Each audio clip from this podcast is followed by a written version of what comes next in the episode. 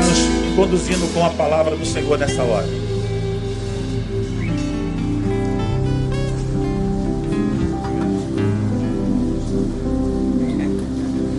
Graça e paz, igreja, boa noite.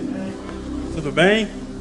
Todo mundo firme nesse finzinho de férias aí eclesiásticas, forças renovadas, prontos para servir esse ano. Essa é uma característica da nossa igreja, uma igreja de serviço.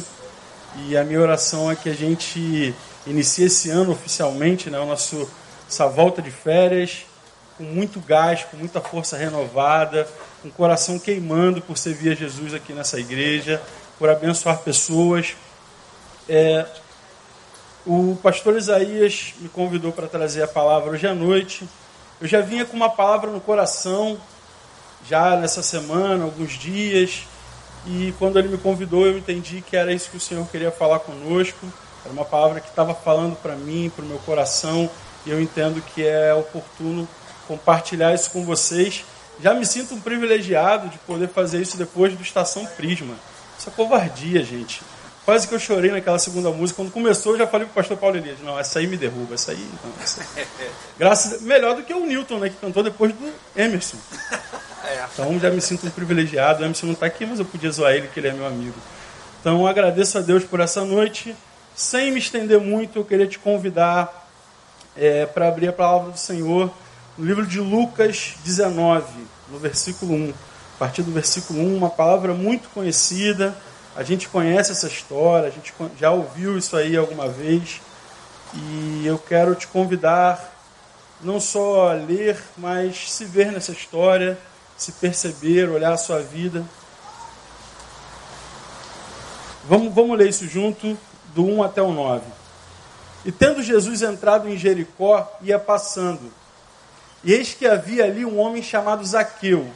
E este era um chefe dos publicanos, e era rico. E procurava ver quem era Jesus, e não podia por causa da multidão, pois era de pequena estatura. E correndo adiante, subiu a um sicômoro para o ver, porque havia de passar por ali. E quando Jesus chegou àquele lugar, olhando para cima, viu e disse-lhe: Zaqueu, desce depressa, porque hoje me convém pousar em tua casa. E apressando-se, desceu e recebeu-o alegremente. E vendo todos isto, murmuravam, dizendo que entrara para ser hóspede de um homem pecador. E levantando-se Zaqueu, disse ao Senhor: Senhor, Eis que eu dou aos pobres metade dos meus bens. E se em alguma coisa tenho defraudado alguém, o restituo quadruplicado.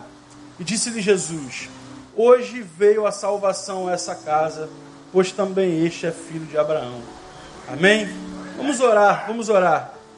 Pai, te agradeço por essa noite, por tudo que o Senhor já tem falado a nós, nos louvores, em cada palavra, em cada ministração. Te pedimos que o Senhor continue falando conosco, que o Senhor, o Senhor use a minha vida, a minha boca, para aquilo que a tua igreja precisa ouvir, para aquilo que eu preciso ouvir, Pai. Que o nosso coração seja um terreno fértil para a tua palavra essa noite. Que as sementes que o teu Espírito lançar, Senhor, a partir daquilo que for ministrado, germinem e gerem frutos para a glória do teu nome, Pai. Faz isso em nós, dá-nos uma noite abençoada, que essa palavra nos console, nos confronte também, que nos exorte mas que nos aproxime de ser aquilo que somos no teu coração, nos aproxime de ser aquilo que já somos e devemos ser em ti, Pai. Muito obrigado por essa noite. Amém. Amém. Amém. Essa palavra sobre Zaqueu, acho que a gente, se não todos, a maioria já ouviu sobre Zaqueu. E a minha impressão é que essa é uma daquelas palavras que a gente lê para os outros. Tipo, eu não sou Zaqueu, então eu não vou ler esse negócio para mim. Eu quero te convidar para se olhar nessa história se ver como Zaqueu, se ver como um Zaqueu, se ver como alguém, e eu quero falar sobre níveis de relação com Jesus. Com essa palavra, olhando para Zaqueu, olhando o processo que esse texto me, me mostra, eu vejo quatro níveis de relação com Jesus que a gente pode ter, que a gente. Isso não é sobre Zaqueu, isso é sobre nós. Muitas vezes a gente tem uma leitura muito romântica da Bíblia, muito poética, quase que não se vendo nela, né? Principalmente nesses textos, assim, publicano, não, não sou eu. Se fosse dos santos, de repente estava falando de mim. Mas não, se olha, se olha. Tira esse olhar distante não faça uma leitura distante, mas faça uma leitura se enxergando no que o Senhor quer nos ensinar essa noite. Amém? Que a gente não quer ser Zaqueu, mas Zaqueu tem muita coisa para ensinar sobre a nossa relação com Jesus. Como eu falei, nesse texto eu vi quatro formas de relacionamento com Jesus, quatro níveis de relacionamento com Jesus que a gente enxerga nessa história de Zaqueu que falam muito respeito a nós. Primeiro nível é aquele que ouviu falar. Diz lá no versículo 1, pode ir comigo, painel. Lá no versículo 1, tendo Jesus entrado, passa para o 2. Havia um homem chamado Zaqueu, qual era chefe dos publicanos e era rico. 3. Este procurava ver quem era Jesus. Ou seja, já tinha ouvido falar de Jesus. Quem é esse cara que estão falando? Milagres, histórias. E Zaqueu, como, como diz o texto, ele era o chefe dos publicanos.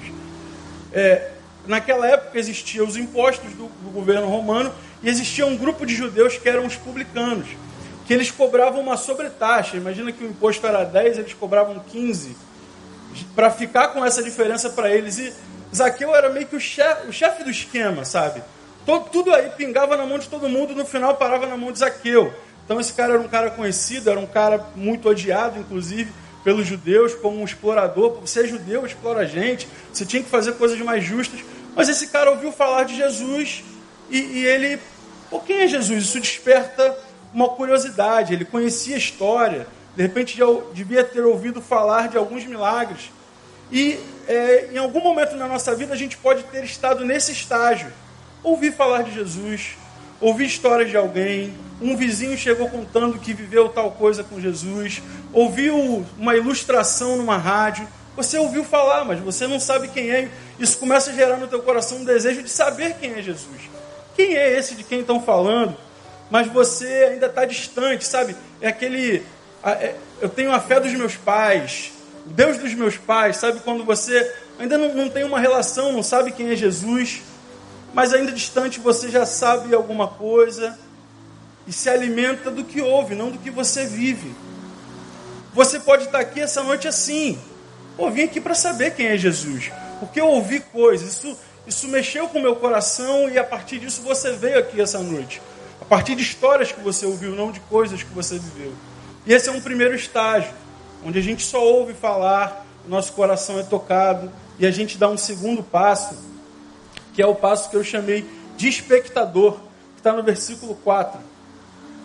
E correndo adiante, subiu um sicômoro a fim de vê-lo, porque havia de passar por ali. Então Zaqueu olha, fica sabendo, já tinham, já avisaram ele que Jesus estava entrando em Jericó e estava fazendo milagres. E ele fala assim: Poxa, eu preciso ver, preciso ver, mas eu sou baixinho, então preciso procurar um lugar aí mais cômodo. E ele olha para um sicômoro, para uma árvore, para uma figueira brava, e ele escolhe um lugar ali confortável, um lugar que ele consegue ver melhor, onde a sua estatura não vai te atrapalhar. Então, esse é um primeiro lugar, um primeiro passo que a gente dá para ver quem é Jesus. A gente avança a partir do que ouviu e busca um melhor lugar para ver Jesus. Talvez hoje, talvez essa igreja seja um lugar que você escolheu como uma figueira. Deixa eu lá ver quem é esse Jesus. Deixa eu lá ouvir melhor sobre esse Jesus. A gente ele, ele, busca um lugar cômodo. E muitas vezes a gente, no nosso início, na nossa relação com Jesus, a gente busca lugares cômodos, assim, deixa eu ver a uma certa distância, deixa eu ver quem é. E o problema é que dá para ficar muito tempo como espectador de Jesus.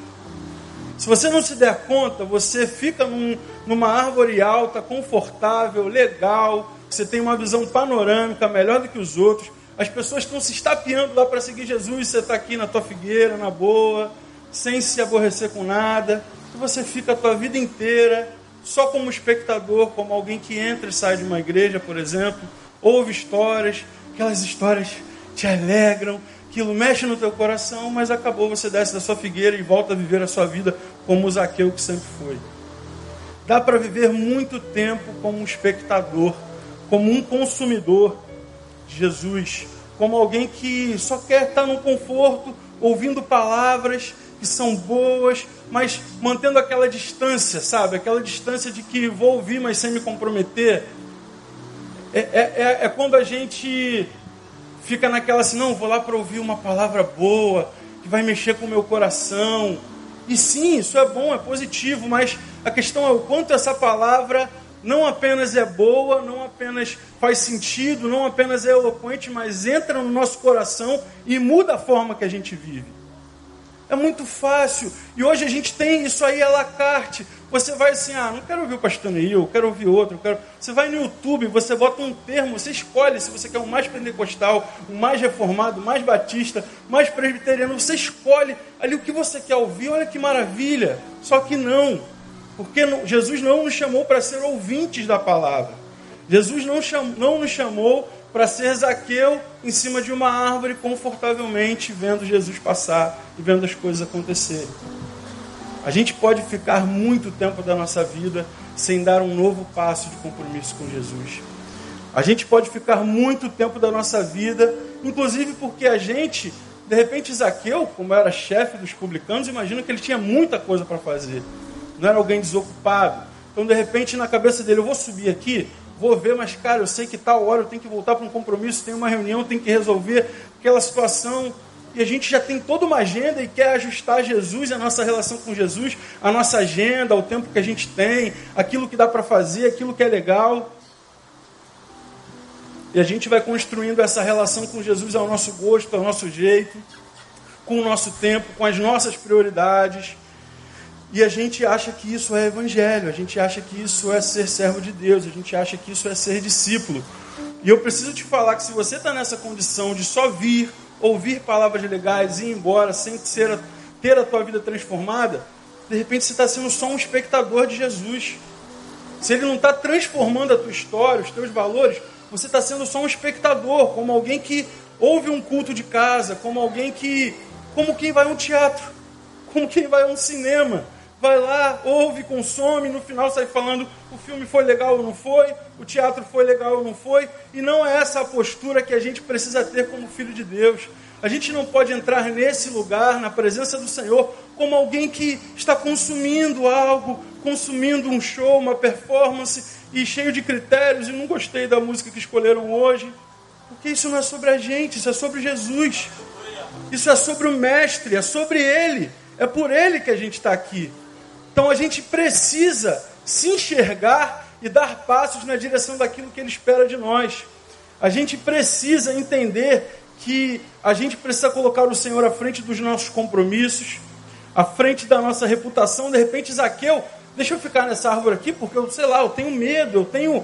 Imagina se me virem, eu, um cobrador, indo atrás desse cara, e, e de repente é uma distância que talvez ele nem vai me ver. Ele vai passar eu vou ficar aqui quietinho, não vou falar nada. Mas Jesus viu Zaqueu. Eu quero te dizer, o Senhor vê você essa noite. Se você acha que está entrando aqui como um espectador, alguém que só ouve e sai, não, mas eu sento no último banco. Eu quero te dizer, você que está aí no último banco, Jesus está vendo você aqui nessa noite. Você não está passando batido. Você não está entrando e saindo como quem entra e sai de qualquer lugar. Jesus está vendo você, Ele conhece a tua história, conhece os teus medos, conhece tudo que você viveu, os teus traumas. Ele conhece tudo, ele visita você aí nessa noite. Tem alguém no fundo que pode dar glória a Deus porque ele está vendo você? O Senhor está vendo você. Não tem, não, diferente de nós que estamos aqui na frente, a gente consegue ver melhor quem está na frente, para o Senhor não tem isso. Ele está vendo você aí onde você está. De repente, até escolhendo esse lugarzinho no fundo, como a tua figueira, né? Aqui, está meio longe, ninguém vai ver que eu vi. O Senhor está vendo você nessa noite. Amém? Jesus sabia quem era Zaqueu. Assim como ele achou que estava se escondendo, Jesus sabia. Jesus vem ao encontro dele. Jesus, bota no 5 o painel. Disse que Jesus vem passando e ele está esperando. Quando Jesus chega àquele lugar, olhou para cima e disse: ele, Zaqueu, desce depressa, porque importa que eu fique hoje na tua casa. Jesus vem, Jesus vê Zaqueu não só vê Zaqueu sabendo que ele é, Jesus faz um convite. E esse é o terceiro nível que a gente pode ter com Jesus. É aquele momento em que a gente não só ouviu falar, não só se aproximou e ouviu mais de perto, começou a ver acontecendo na vida de pessoas ao nosso lado, começou a ver milagres, começou a ver histórias, começou a ver orações respondidas do nosso lado, mas a gente está aqui ainda no espectador. Nesse momento, quando a gente ouve um chamado de Deus para mais perto, parece que Deus olha para Zaqueu, Jesus olha para Zaqueu, dentro do olho dele fala: Zaqueu, desce, que eu vou para a tua casa hoje. Me convém pousar na tua casa hoje. De repente, para a gente, se a gente for trazer para os nossos dias, é aquele culto onde parece que Deus falou só com a gente. Fala assim, caramba, alguém, alguém dedurou a minha vida para o pastor. Eu não sei quem é, mas alguém dedurou a minha vida para o pastor. Porque ele está falando tudo que eu estou vivendo. Ele está falando que eu escolhi o último lugar, por exemplo, e eu estou aqui.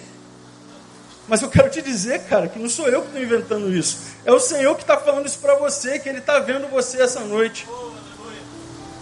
Então, esse momento é o momento em que a gente ouve Deus chamando a gente para mais perto. Parece que Deus nos convida.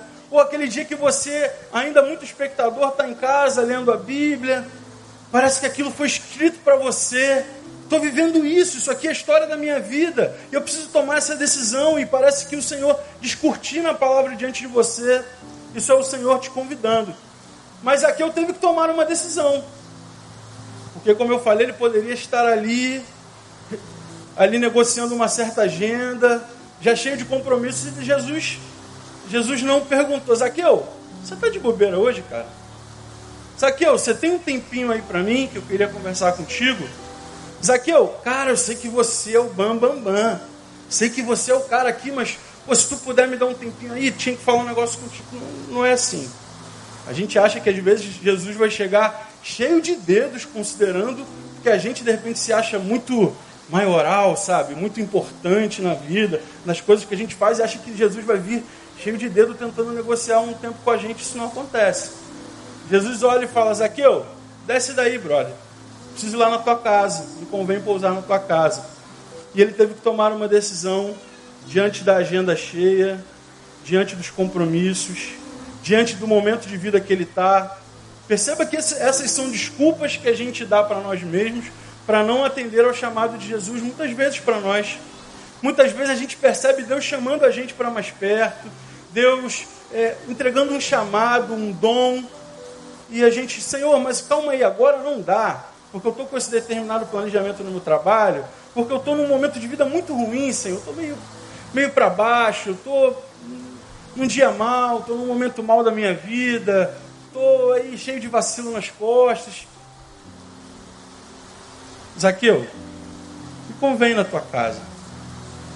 E todas as desculpas que a gente possa apresentar para Jesus não mudam nada do fato de que a gente precisa tomar uma decisão. E a nossa decisão diante de Jesus deve ser sempre a de obedecer. A gente muitas vezes quer questionar, mas a gente precisa, diante de Jesus, diante de um chamado de Jesus, apenas obedecer.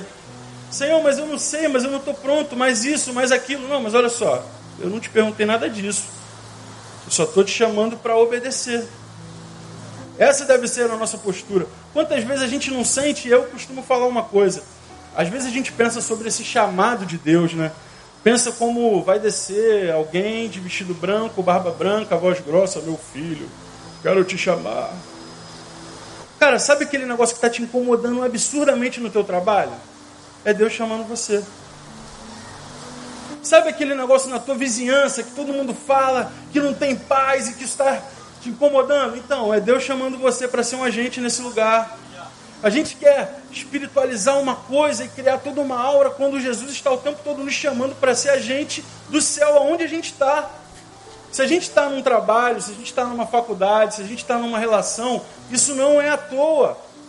Jesus conta com a gente para ser agente nesses lugares onde a gente está. Não precisa de um grande chamado. A gente precisa, se o nosso coração está queimando, tem um, tem um texto relacionado lá aos discípulos no caminho de Emaús, eu não consigo discernir, mas o meu coração queima.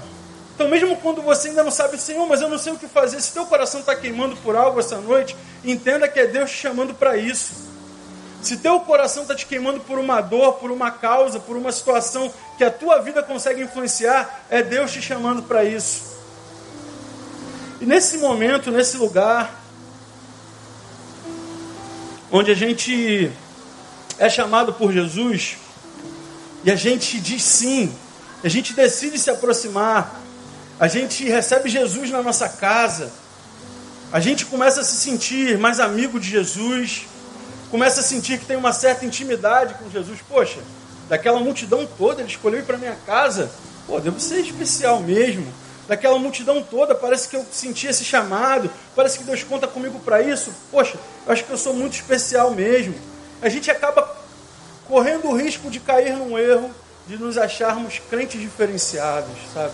Pô, Jesus foi na minha casa. Pô, Jesus me chamou. Estava lá e Jesus me viu.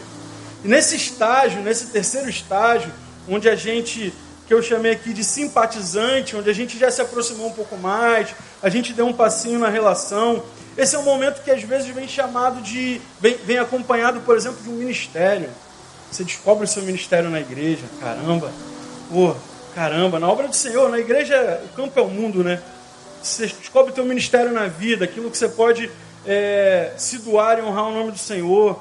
Ou você entra numa ação na igreja, você era um espectador, você ouve um chamado do pastor Paulo Elias, vamos, caramba, vou participar, caraca, agora eu faço parte, e muito bom, e tal, e você já está sentindo parte de tudo, e muito legal, e tudo muito bom, e Jesus está perto, de repente você começa a viver as primeiras experiências com Jesus, Senhor, eu vou orar, Senhor, e não sei, aquelas orações, desde aquelas básicas, Senhor, eu estou indo para o meu trabalho atrasado, meu pai.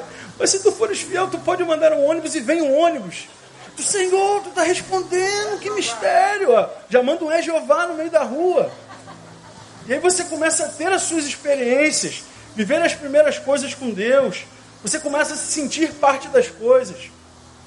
Mas eu quero te dizer, isso mexeu demais comigo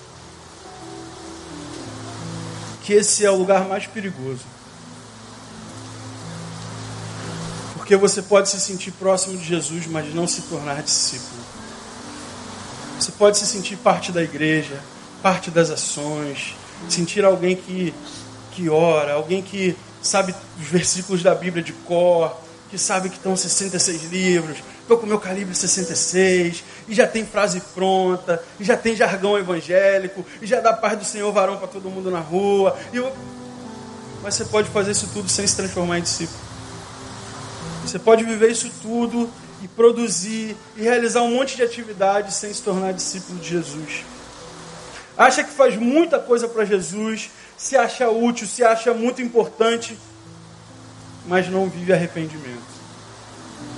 Cara, esse lugar é perigoso. A gente achar que é brother de Jesus a ponto de, de não precisar se arrepender, a ponto da palavra de Jesus não confrontar mais a gente, não confrontar mais o nosso estilo de vida, não confrontar mais as coisas que a gente faz. E esse é um lugar que a gente pode viver a vida inteira. A gente pode viver a vida inteira, sabe por quê? Porque esse é o lugar que a religião diz pra gente que é o top. Você já faz parte, você já não sei o quê, você já conhece, você já participa, você já está vivendo a vida da igreja, você já tal, e não sei o quê, eu já tenho um ministério, eu já faço uma coisa, faço uma coisa, tiro uma foto, então lá no meu Face todo mundo vê, cara, como esse varão é bom, como esse cristão, como essa pessoa é de Deus. Então a gente pode se alimentar a vida inteira, a vida inteira, de uma relação com Jesus que não nos leva a arrependimento. A gente pode viver a vida inteira achando que está próximo de Jesus, que a gente é discípulo e que está tudo bom, mas isso nunca nos leva ao lugar do arrependimento. Isso nunca nos leva a um lugar onde a gente se enxerga. Zaqueu podia ficar só feliz com a presença de Jesus e dar uma festa, chegar em casa, sei lá, os empregados façam um banquete, estou chegando aí com os amigos e tal. Só que o encontro com Jesus não é um encontro a uma festa não é um encontro, não é um encontro social. O encontro com Jesus é um encontro, é um encontro que nos leva ao discipulado. O encontro com Jesus é um convite a ser discípulo, não a ser um espectador VIP, não ser alguém que bate nas costas e fala para os outros que é perto de Jesus. Se você fala isso, se você faz isso, se a gente faz isso, muitas vezes se sentindo em lugares privilegiados, porque faz coisas na igreja, mas a palavra de Jesus não mexe no nosso coração, cara, a gente pode estar perdendo muito tempo, perdendo a nossa vida, perdendo a nossa vida, tão perto de Jesus, mas tão longe na medida em que ele não nos leva a se arrepender. Se as nossas histórias com Jesus são coisas externas, são posses, são livramentos e nunca transformação, talvez a gente ainda não tenha se tornado discípulo. Se tudo que você tem para dizer sobre Jesus na tua história são coisas externas que você viveu, que você viu, mas nunca algo que te, te constrangeu a mudança de vida, nunca algo que te levou de joelhos chorando, pedindo perdão ao Senhor pelo estilo de vida que você tem vivido, talvez você ainda não se transformou num discípulo, talvez ainda não teve esse encontro real que te confronta. Porque encontro com Jesus sem arrependimento é evento e não relação. Jesus não nos chama para eventos. Jesus não nos chama para vir na igreja, levantar a mão, falar, fazer coisas e ir embora. Jesus nos chama para o discipulado, é todo dia, é relação, é caminhada, é sujar o pé, é olhar para a palavra e ver a nossa vida, é o tempo todo se enxergar. Esse é o convite de Jesus. A gente não pode transformar a nossa relação com Jesus em algo eventual, algo que acontece no nosso caso no domingo e na quarta. E o resto da semana? O resto da semana, deixa a vida me levar. O resto da semana eu vivo como eu quero. Não, isso não é discipulado. Isso não é vida com Deus. Isso não é relacionamento com Deus. A gente chega nesse quarto nível que é o nível do discípulo. Coloca no oito, por favor, painel.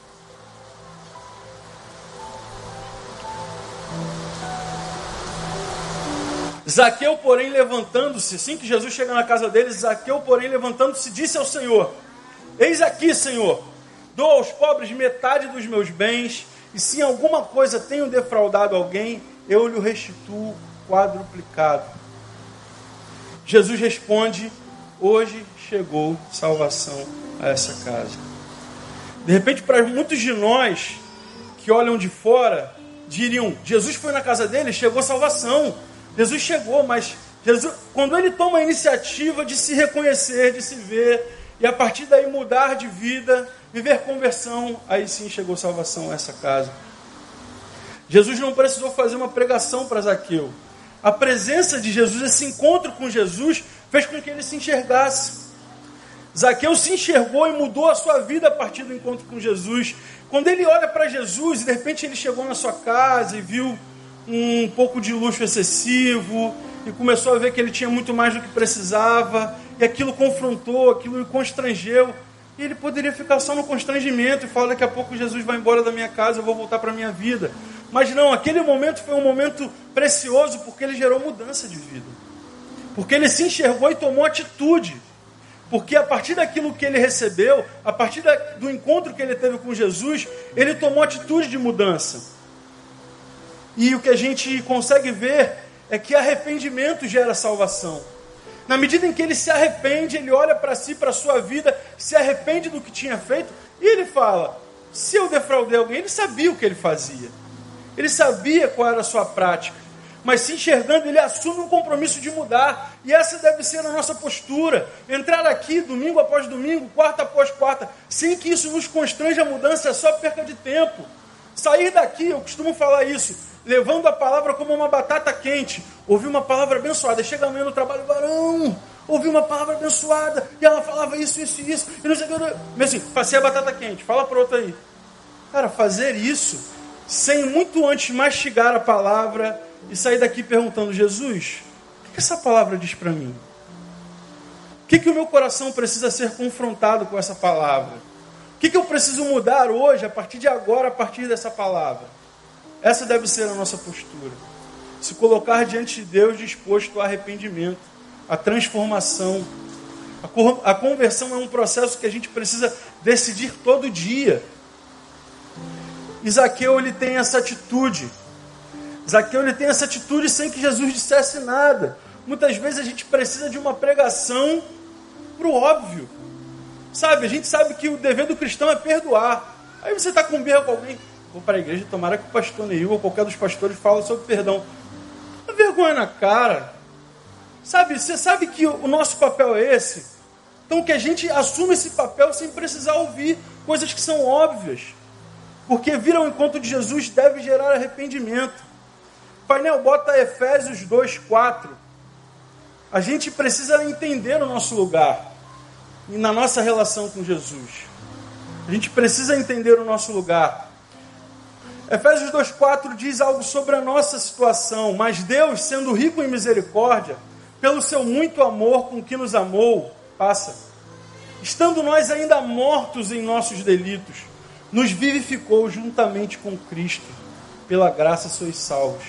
E nos ressuscitou juntamente com Ele, nos fez sentar nas regiões celestiais em Cristo Jesus. Essa era a nossa situação. A gente estava morto. Sabe, quando a gente estava numa vida sem Jesus, a gente muitas vezes achava que estava tirando onda com as coisas que a gente estava fazendo, mas essa descrição de Paulo é que a gente estava morto, a gente estava vivendo um tipo de vida destrutivo, que não nos levaria a lugar nenhum. Um tipo de vida que de repente a gente chegaria no futuro, olharia para trás e diria: Eu não construí nada, eu não fiz nada, eu só acabei comigo, só destruí as minhas relações, não vivi os meus sonhos. A gente estava morto e, e a gente precisa entender que quando a gente chega diante de Jesus, quando esse encontro com Jesus que nos vivifica, Paulo vai dizer que eu não vivo mais a minha vida, mas é Cristo que vive em mim. Essa precisa ser a nossa oração e a nossa prática de uma vida que não responde apenas aos nossos interesses. E a gente tem muitos desejos que são legítimos, muitas coisas que a gente quer alcançar, mas o convite de Jesus é um convite a viver a vida que Ele tem para nós, viver os planos que Ele tem para nós. Muitas vezes a gente chega diante de Jesus nessa relação e determinadas áreas a gente não quer colocar no pacote. Senhor, eu sou teu filho, eu sou teu discípulo, mas isso aqui deixa comigo, que eu faço do meu jeito, no meu trabalho, no meu casamento, em determinada situação, não precisa não. E todas as áreas em que a gente acha que não precisa da graça de Deus, normalmente são aquelas em que a gente se torna um desgraçado. Todas as áreas que a gente mata no peito, Jesus, deixa que aqui eu faço do meu jeito. São as áreas que a gente vai cair, são as áreas que a gente vai vacilar. Porque se a gente não se, se entender nesse lugar de dependência da graça, a gente se perde. A gente coloca os pés pelas mãos. A gente constrói relações ruins. O encontro com Jesus é um processo de discipulado que é discipulado, que é ser discípulo de Jesus. Ser discípulo de Jesus é dizer que Ele é o meu Senhor. A gente sabe disso. Ser discípulo de Jesus é dizer que Ele é o meu Senhor, que Ele é o Mestre, que eu obedeço, que eu o sigo, que eu vivo da forma como Ele vive. Coloca Lucas 6,46, painel. Trecho que a gente conhece e eu estou compartilhando com você hoje como quem foi confrontado por essa palavra. Como quem estudando e pensando e sendo ministrado pelo Espírito Santo, fui me vendo no espelho, porque olha o que, que essa, esse texto diz. E por que me chamais Senhor, Senhor, e não fazeis o que eu vos digo? Nosso compromisso, nosso papel de discípulo é um papel de olhar para Jesus e ver nele a referência e caminhar como ele nos propõe. Caminhar da forma como ele espera de nós, sem passar a vida negociando com Jesus sem passar aí. É, a gente muitas vezes tem a impressão de que a nossa caminhada cristã é assim: não, você vai aceitar Jesus? Não, vem, vem, fica vindo aí na igreja, ouve as palavras, vê o que, que você acha legal e faz o que você achar legal. Se não achar legal, você não faz. Parece, parece bobeiro o que eu estou falando, mas vê se não é muitas vezes assim que a gente vê. Uma palavra incomoda, hum, essa aí não gostei não. Não, vou, vou, vou ler essa aí não. Não gostei não. E a gente vai construindo um evangelho à la carte, pegando aquilo que a gente quer, um pouquinho daqui, um pouquinho dali. Sabe o que, que acontece com a gente? Acontece a mesma coisa que aconteceu com o jovem rico. A gente sai triste da presença de Deus. Ele chegou cheio de, Senhor, então, como é que eu faço para a vida eterna? Não, os mandamentos, mandamentos, tá comigo, isso aí eu faço, tá tudo certo. Então, cara, vai, vende o que você tem e dá aos pobres. Calma aí, Senhor. Não dá para ficar só nos mandamentos? Não dá para a gente negociar uma outra situação? Toda vez que a gente quer se relacionar com Jesus negociando os termos de um contrato, como se a gente estivesse nessa situação, lembra o versículo que a gente acaba de ler, que a gente estava morto, e eu nunca vi nenhum morto negociar contrato com ninguém. Então a gente se sente nessa situação de negociar com Jesus, o que vai acontecer é que a gente vai sair triste. Sabe por quê? Porque Jesus não vai caminho do discípulo. Primeira coisa, a presença de Jesus precisa provocar um autoexame em nós. A gente não pode ser crente há 20 anos e nunca perceber os nossos erros. A gente não pode entrar e sair de uma igreja ou de várias igrejas, porque na medida que o discurso daquela igreja começa a não ficar muito legal e incomodar, a gente pula para a próxima mais agradável. Normalmente é o que acontece. A gente não pode ficar 20 anos, 30 anos, 10 anos, 5 anos na igreja se achando um bambambam bam, bam de Jesus, sendo a mesma pessoa, não sendo transformado, não sendo aperfeiçoado. A presença de Jesus precisa provocar um autoexame. Se eu venho para a igreja, se eu me encontro com Jesus, se eu busco ao Senhor no quarto, se eu tenho uma vida de oração, isso precisa me colocar diante de um espelho em que eu me vejo. Eu vejo que as minhas relações estão ruins. E aí a gente pode voltar naquela questão da religião e do discípulo, onde a gente se acha amigo de Jesus não torna discípulo. Tem algumas diferenças. Se quando a gente tá, se torna um religioso, e aí está nesse caminho de religião, Quanto mais tempo a gente tem de caminhada cristã, mais arrogante a gente fica. Mais bambambam. Bam, bam. Tenho 20 anos de igreja. Estou aqui desde que essa igreja começou. Eu estava no templo antigo e agora está no tabernáculo. Isso gera em nós uma arrogância e nunca um autoexame. Mas quando a gente é discípulo de Jesus, quanto mais a gente caminha com Jesus, mais humilde a gente fica. Mais a gente se enxerga mas a gente vê que, cara, se não for a graça de Jesus, fica ruim pra gente. Mas a gente se enxerga e vê os defeitos que muitas pessoas não conhecem. Muita gente que às vezes nos vê, na, nos vê na igreja, bate nas costas e fala: caramba, você é legal, você faz isso, você faz aquilo. Mas quando a gente caminha com Jesus, a gente sabe que não é nada daquilo, cara. A gente sabe que se não for a graça de Jesus, se não for a misericórdia que se renovou de novo essa manhã, eu não estaria aqui agora. Se não fosse a misericórdia ter se renovado essa manhã, eu não estaria aqui agora. A gente, quando é religioso, quanto mais tempo tem de igreja, mais se torna independente. A gente acha que já sabe do jogo, já sei como funciona, já sei que vai acontecer, o culto vai ser assim, assim, assim, a, na igreja acontece assim, assim, assim, e Senhor, deixa comigo, já aprendi o suficiente, agora eu vivo, vivo a minha vida cristã do meu jeito. Aí às vezes chegam, é, a gente às vezes passa umas vergonhas, aí chega aquele irmão mais novo, novo convertido, não, mas isso aqui que você está falando, na palavra fala isso. Não, irmão, mas veja bem, não é assim. Eu já tenho uma certa caminhada com o Senhor, eu já aprendi de uma forma diferente, já posso viver de uma outra forma. Isso aí é para neófitos, pessoas que estão iniciando. Cara, não é, não é. A palavra do Senhor não muda. O convite é a transformação todo dia, não tem tempo, não tem história. Quanto mais a gente, sendo religioso, caminha com Jesus sem se tornar discípulo, mais a gente se acha pronto, mais a gente, a gente se acha inerrante, mas a gente acha que não vai vacilar, mas a gente acha que está tudo certo. E quanto mais a gente se torna discípulo, mais a gente percebe que está em obras. Jesus, caramba, eu avancei um pouquinho, mas Senhor, ainda tem tanta coisa para fazer. Tem tanto entulho para tirar da minha vida, Jesus. Se não fosse a tua graça, Senhor, se não fosse a tua misericórdia, o discípulo se, se sabe sempre em obras. E, por último, essa, esse caminho da religião nos faz valorizar muito mais a aparência do que a essência, muito mais a aparência do que o interior, e a gente vai cada vez mais se parecendo crente.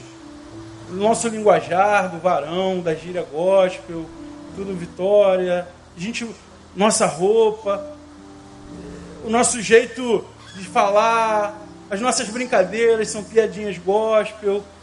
Na aparência, assim, quem olha é, é crente. Mas, cara, o que está dentro do coração? O que está lá dentro onde só o Espírito Santo pode sondar? Quando você se torna um discípulo, você se preocupa muito mais com o que está dentro, o que as pessoas vão falar, o que elas vão dizer, a aparência. Senhor, aperfeiçoa a tua obra em mim. O que as pessoas estão dizendo não me interessa. Então, o primeiro, primeiro passo, a primeira coisa que a presença de Jesus precisa provocar em nós é autoexame. A segunda coisa que ele precisa provocar em nós, a presença de Jesus precisa confrontar nossos valores. Não dá para ser discípulo e viver como a gente quer. Jesus, eu sei que a tua palavra diz isso, mas eu quero viver de um outro jeito. Então, isso não é ser discípulo. Não dá para ser discípulo e viver relacionamentos ruins, relacionamentos abusivos. sendo um patrão ruim, sendo um marido ruim, um pai ruim. De repente você tem muita coisa a melhorar, mas cara, 1% por dia, um pouquinho cada dia, deixa o Espírito Santo mexer uma pecinha por dia. Não precisa fazer uma obra gigantesca num dia, mas deixa o Espírito Santo ir mudando você. Não dá para se dizer discípulo e manter os mesmos relacionamentos, a mesma forma, ser o mesmo marido, o mesmo pai, o mesmo filho, o mesmo tudo. Não dá. Isso precisa mudar. Não dá para ser discípulo de Jesus e continuar sempre nos mesmos erros. A nossa leitura bíblica precisa confrontar nosso modo de vida. Nossa leitura bíblica precisa nos tirar do conforto mesmo. Se eu leio a Bíblia, e aí eu estava brincando até, esses dias estava na casa da avó da minha esposa, e veio a caixinha de promessas. Pô, só coisa boa, cara, só mel. Falei, eu vou inventar a caixinha da exortação mesmo. Vai tirar só cajadada, só lau, lau, lau. Promessa é muito fácil, a gente gosta, é legal ser massageado. Mas a gente, a nossa leitura bíblica precisa nos confrontar. Se a gente vem aqui toda semana, a nossa família não vê mudança. Se a gente vem aqui toda semana, a nossa postura não muda. Se a gente vem aqui toda semana e os ambientes que a gente está não são afetados positivamente, a gente precisa se questionar. Por que, que a gente está entrando e saindo daqui o tempo todo se nada muda? Se a nossa vivência do Evangelho não nos confronta, estamos vivendo o Evangelho, aquilo que eu quero. Eu tenho um caso que, que eu vivi, já contei isso em algumas aulas de EBD. Eu tive uma, uma situação de trabalho com uma pessoa, a pessoa trabalhou comigo e tal. Num dado momento ela quis sair, problema nenhum. Só que ela saiu e abriu um, um negócio com o mesmo nome, com a mesma logo, com tudo igual. Eu me senti injustiçado. Ele foi, pô, cara, não faz isso não. Você abriu outra coisa, no mesmo ramo, mas não é a mesma coisa. Pô, muda lá. Ah, mas eu já rodei panfleto. Não, eu pago os panfletos. Não, não, não quero, não quero, não vou mudar, não vou mudar. E aí fiquei cheio de razão, né? Cheio de razão, ele tá errado, e é vacilão, e é isso, e é aquilo. E deixei de ir em casa de parentes, festa de família. Não vou não, aquele vacilão vai estar tá lá, não tem nada para falar com ele. Não vou não, não vou não, não vou não. Tá. Aí estou eu, um belo dia, desavisado, lendo a Bíblia, né?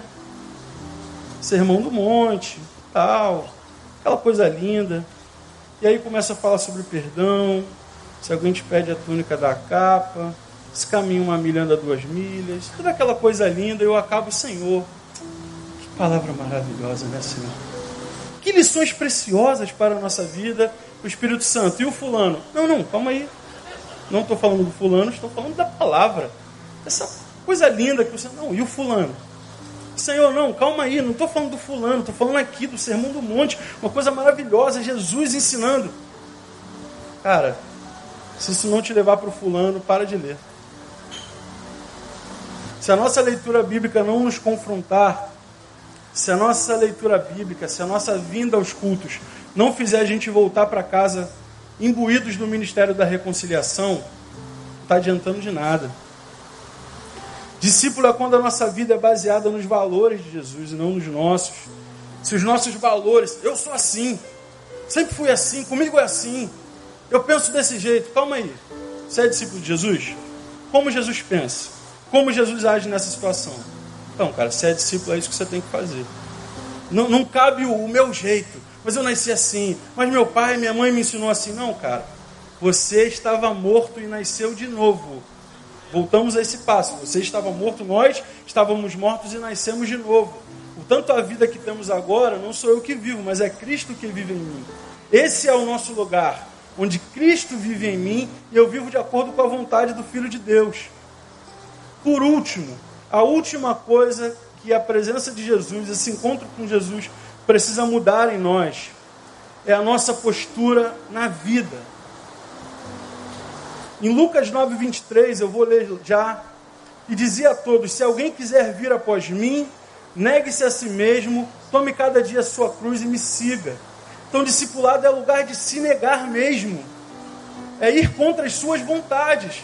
Se fosse para ser agradável, se fosse para ser o que você quer, não seria discipulado. Você seria o Senhor e outro seria o discípulo.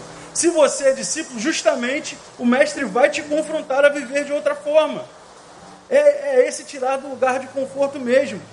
Negue-se a si mesmo, carregue a sua cruz tem coisas que a gente vai precisar carregar, tem coisas que de repente nos envergonham, a gente vai precisar carregar, tem coisas que são pesadas e que a gente vai pedir para Deus tirar, mas a gente vai ter que carregar e a gente vai ter que seguir. Às vezes a gente fica com uma impressão, Senhor, vou me negar, mas tira os pesos, deixa levinho, eu vou caminhar com o Senhor. Não, você vai caminhar com os pesos da tua história. Tua história não vai ser apagada. Aquilo que você viveu não vai ser apagado. Mas o convite de Jesus é: vem caminhando comigo. Traz essa cruz. Traz isso que você viveu. Traz as experiências e vem, vem para o discipulado, vem caminhar comigo. Porque a nossa vida precisa ser dividida por esse encontro com Jesus. Sabe quando, quando fala na história A, C e DC? A nossa vida precisa ser dividida pelo encontro com Jesus. As pessoas precisam olhar para nós e falar: cara, depois de Cristo, essa pessoa mudou. Depois de um encontro com Jesus, a vida dele, a vida dela mudou. Eu costumo dizer que o Evangelho, a gente muitas vezes acha que o Evangelho é um aplicativo que a gente instala. Imagina no teu celular. Instalei o aplicativo Evangelho no momento que aceitei Jesus, tudo ok. Eu vou lá e uso quando quero. Chegou na igreja, Ativei o aplicativo Evangelho. Oh. Chegou em tal situação, oh querido. E a gente é, só usa quando quer, ativa. Não, e aqui agora não, Evangelho, deixa eu tirar você, deixa eu desativar. Mas o Evangelho não é um aplicativo, o Evangelho é um sistema operacional, onde a gente só instala aquilo que faz sentido. O que, que eu quero dizer? Que tem coisas que não cabem mais na nossa vida quando a gente se torna discípulo de Jesus. Tem coisa que a gente viveu durante 20, 30 anos, mas se você quer ser discípulo de Jesus, não cabe. Não dá para instalar esse aplicativo nesse sistema operacional. Você precisa aprender que esse é um caminho de abrir mão mesmo, de abrir mão, de perder coisas, de sair desse lugar de conforto. Só que a gente é tentado o tempo todo a dar um passo para trás, porque isso é muito desconfortável. Viver o tempo todo sendo confrontado pelo Espírito Santo a mudança, isso tem hora que nos é, é desconfortável, a gente tem outros compromissos, a gente tem muitas distrações, tem um monte de gente chamando a nossa atenção, e a atenção é um negócio caro no nosso tempo. Só para a gente pensar o quanto tempo a gente perde em redes sociais, e aí eu admito meu pecado, quanto tempo a gente perde nessas coisas, quanto tempo que a gente poderia estar orando, a gente está respondendo no WhatsApp, quanto tempo que a gente estaria na palavra, a gente está zapeando no Instagram, Atenção é um negócio raro, é um negócio muito importante. A gente tem muitas obrigações, a gente tem muitas atividades, e o que acontece muitas vezes é que a gente está como Maria e Marta. Marta, muitas atividades, mas sem tempo para disputar da presença. A gente está na igreja fazendo um monte de coisa, a gente está envolvido em um monte de coisa, só não tem tempo para desfrutar dessa presença que nos transforma desfrutar da palavra que nos constrange, desfrutar de uma oração que nos quebranta. A gente tem tempo para tudo, menos tempo para estar com Jesus e ser transformado por Jesus.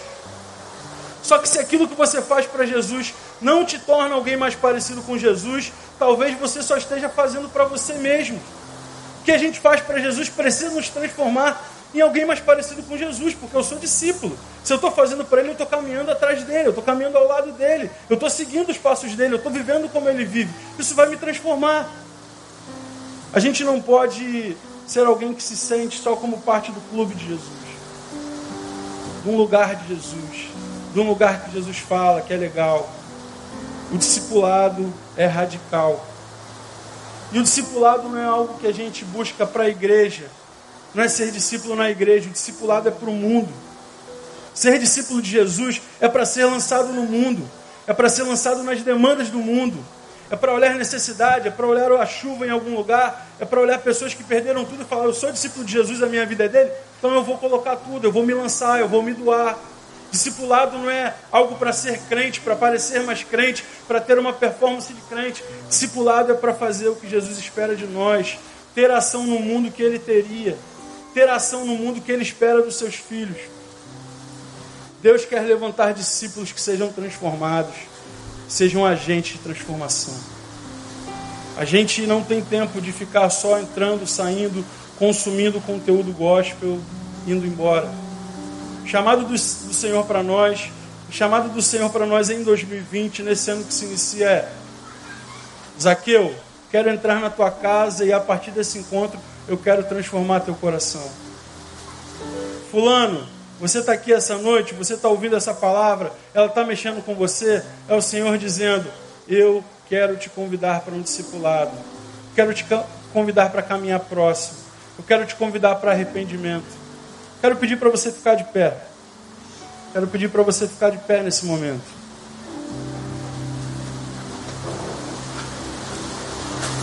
Vida, pode vir, por favor.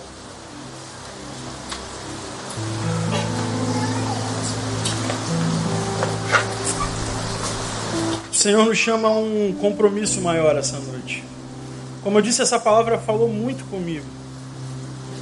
A gente às vezes se vê cheio de tantas atividades na igreja, cheio de tantas atividades aparentemente para Deus.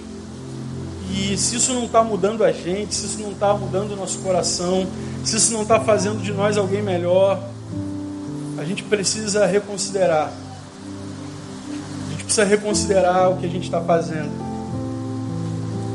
Quero falar para dois grupos de pessoas agora, para a gente orar junto. Primeiro, com você que de repente está nessa caminhada. Ouviu falar, se tornou um espectador, começou a vir aqui.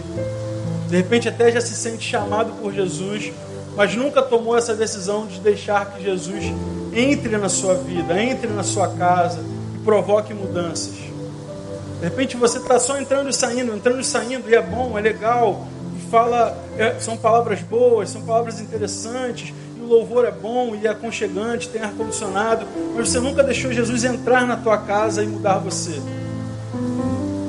Se você está aqui assim nessa noite, mas você essa noite quer tomar uma decisão por Jesus, quero te convidar a vir aqui à frente. Se você está cansado de entrar e sair, se você está cansado de só ouvir palavras, nunca assumir compromisso, essa noite é noite de decisão noite de compromisso por Jesus. Se você está nesse lugar, eu quero te convidar para você vir aqui à frente e a gente orar junto. Segundo convite é para você que é um discípulo de Jesus, para você que tem uma caminhada com Jesus, para você que já olha para a tua história e vê que Jesus mudou algumas coisas em você, mas você está vivendo um momento de frieza espiritual.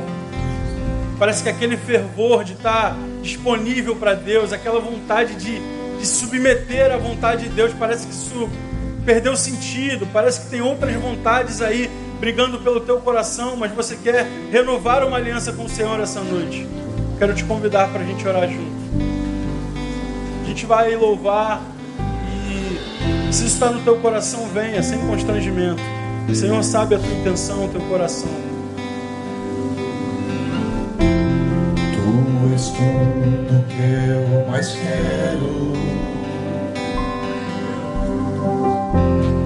O meu fôlego tu és. Em teus braços é o meu lar. Estou aqui,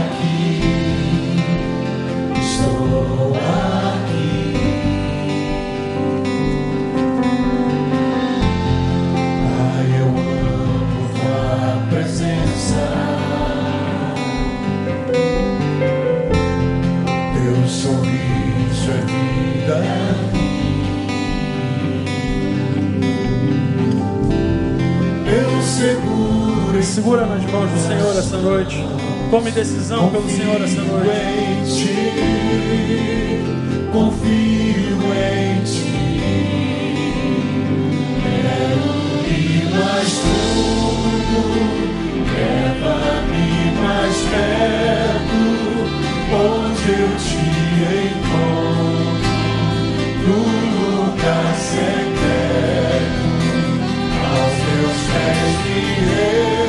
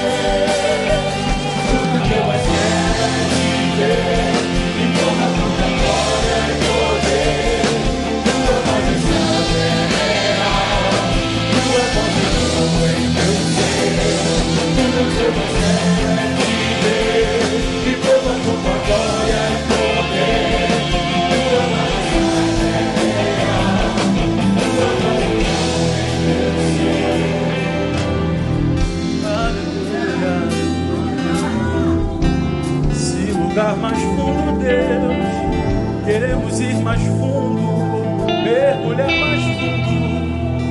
Aleluia. Se você veio aqui à frente, ou mesmo no seu lugar, quer estar nesse momento de decisão, de, de um novo passo, de um compromisso, queria te pedir para estender a sua mão à frente. Eu te pedir para estender a mão à sua frente, como um passo de um compromisso, de um desejo. A gente vai orar junto nesse momento.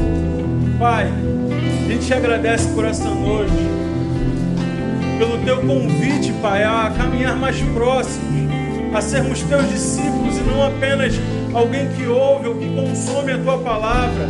Queremos ser transformados por ela todo dia, Senhor. E Senhor, o Senhor sabe que essa noite pessoas vieram à frente, alguns não vieram, mas têm o coração mexido também por isso, por esse desejo de mais, de uma relação mais próxima com o Senhor, de viver uma vida para além do que tem vivido, Pai.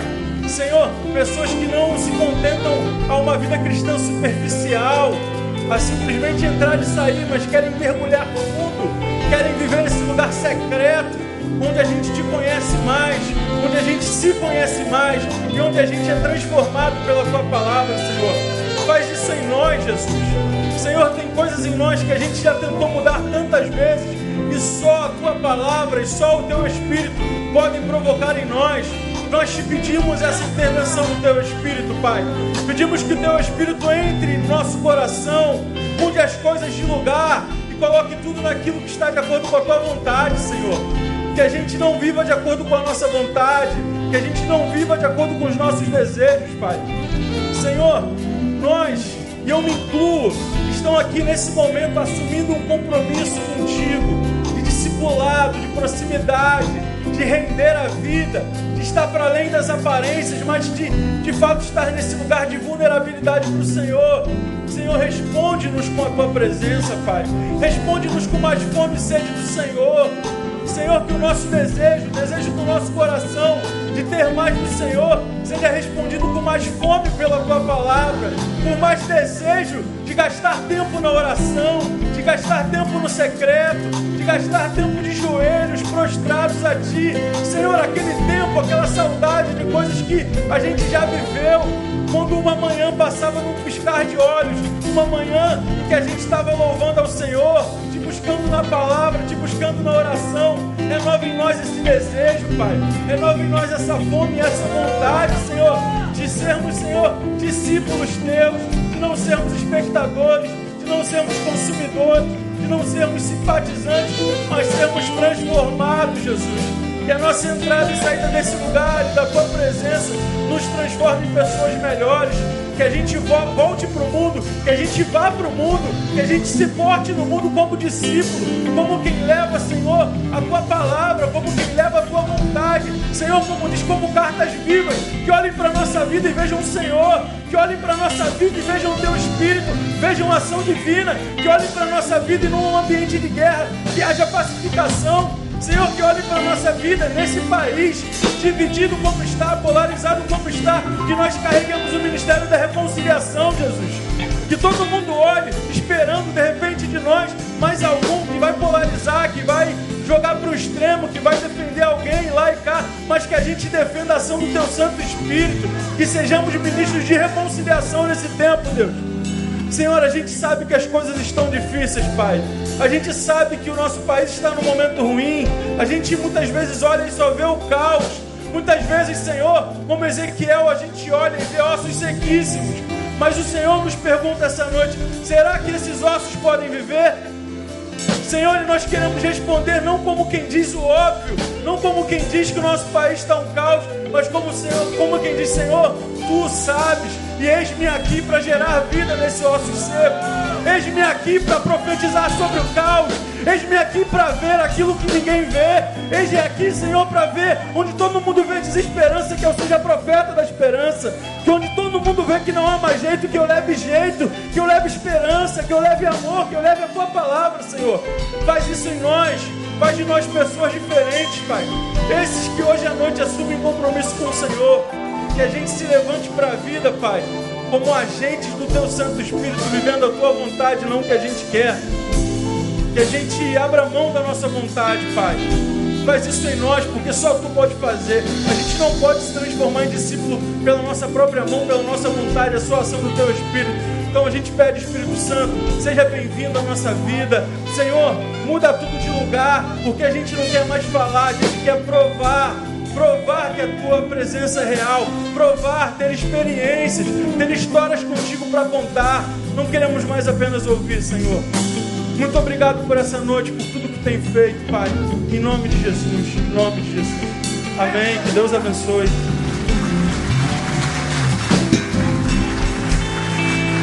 Aleluia. Deus abençoe, Tiago. Obrigado pela palavra que nos desperta, nos confronta. Queridos, nós